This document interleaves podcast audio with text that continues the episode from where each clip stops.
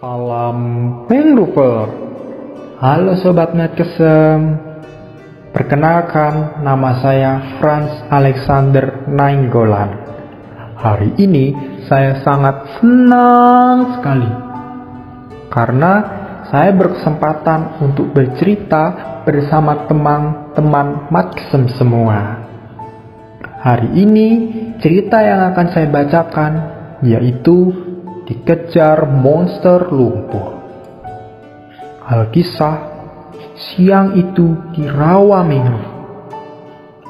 Mat Kesem kembali mengintai pencuri kayu bakal.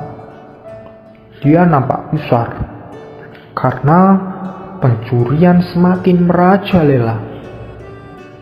Aku tak tahu lagi apa yang harus kulakukan agar mereka jerah gumamnya sambil melihat Orion bermain lumpur.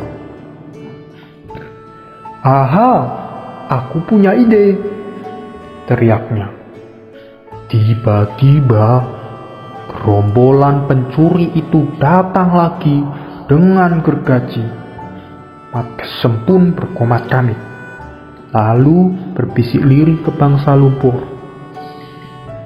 Turi klorase, Sontak, lumpur rawa berubah menjadi monster yang menyeramkan, yang menyerang para pencuri.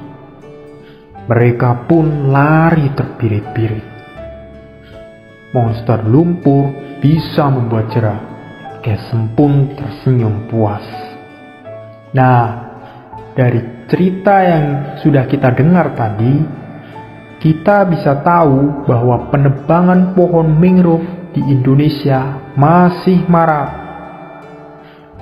Penebangan ini dilakukan dengan beragam tujuan, di antaranya pembangunan pemukiman, daerah industri, dan lain-lain.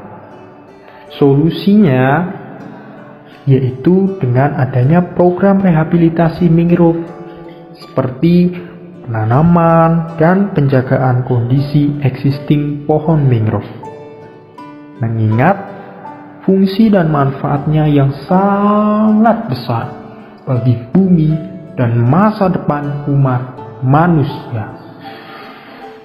Buat teman-teman mancil semua, jangan suka merusak alam ya. Jadi, kita harus terus menjaga bumi ini demi masa depan anak cucu kita kelak. Sekian cerita yang bisa saya bacakan teman-teman kesem semua.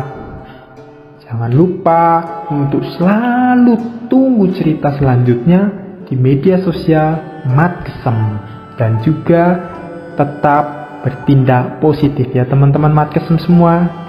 Terima kasih. Semangat Mangrover.